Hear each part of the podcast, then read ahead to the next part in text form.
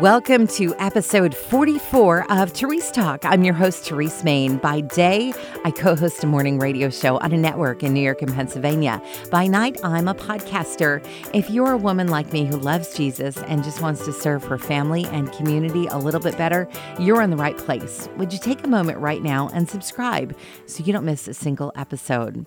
When was the last time you worshiped? The obvious answer might be Sunday morning, right? When everyone was singing at church. But worship happens outside of church. In fact, it can happen without music. And you can stand in church singing and not really be worshiping. Let's find out what the Bible says. And maybe those of us who can't really sing so well will feel a little better about their worship. At its core, worship is the act of showing respect and love for God. Psalm one hundred four says, "Enter his gates with thanksgiving and his courts with praise. Give thanks to him, bless his name." What does it mean to bless God's name? It means to be thankful and give him credit for all you are and all you have. So at the core of worship is gratitude. So does Thanksgiving dinner count as worship? Well, it could. Psalm one hundred four mentions two words, praise and worship. The definition of praise is rooted in thankfulness, and anyone can praise God. Even unbelievers can look at a sunset or a newborn baby and be thankful for it. They can even acknowledge God or some higher power. But worship goes beyond that. It's about a personal relationship, the one that believers have with God. Because we know him, we worship not Not just what he's done, but who he is. Our spirit connects with his spirit. God is spirit, and those who worship him must worship in spirit and truth. That is John four twenty-four. Notice, so far, music isn't even a factor. It's really about the heart. When you see God's greatness and you realize how awesome he is, you begin to worship. Now, if you go to church, you probably have a different view of worship. Liturgical versus non-liturgical, informal, private, corporate, executive. We have all these labels that we stick on worship. What churches sometimes miss is there are many ways we can worship. And yes, singing is definitely one of them, but there's dance. There's art. There's prayer. There's study. There's serving others. There's giving. Wait, giving? Yes, First Chronicles six twenty-nine says, "Ascribe to the Lord the glory due his name, and bring an offering and come before him. Worship the Lord in splendor and holiness." But see, it's not the giving that is the worship. It's the heart behind the giving. That's the worship. What's your motive? What are you focused on as you give? So what about that church worship? Yes, that can be worship. No, it doesn't have to be fancy. Your church might sing hymns. You might have a modern worship band. There might be a piano. There could be drums, and it still can be worship. It depends on the heart. Does it matter that we're all together? Well, the idea behind congregational worship is rooted in Hebrews ten.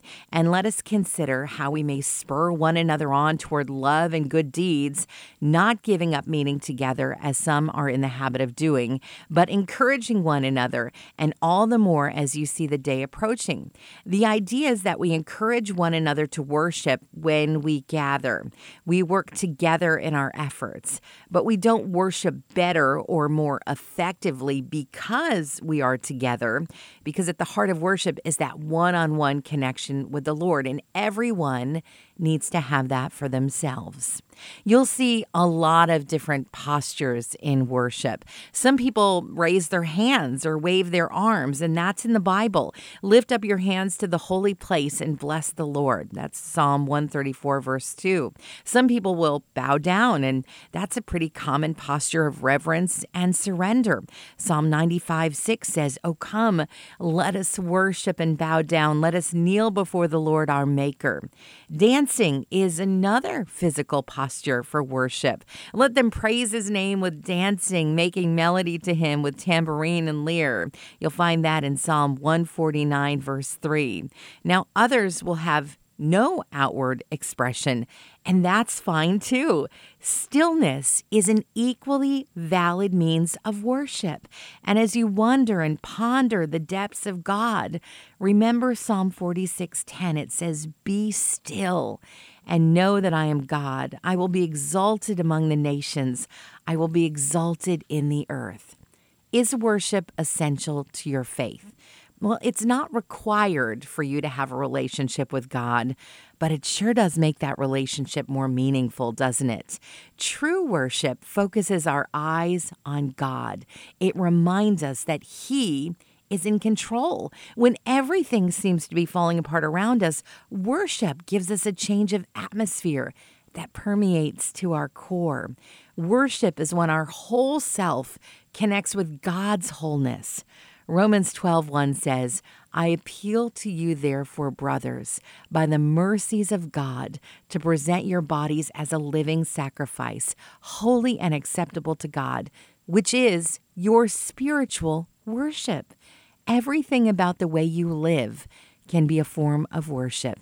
You just have to have the right mindset and the right heart behind it.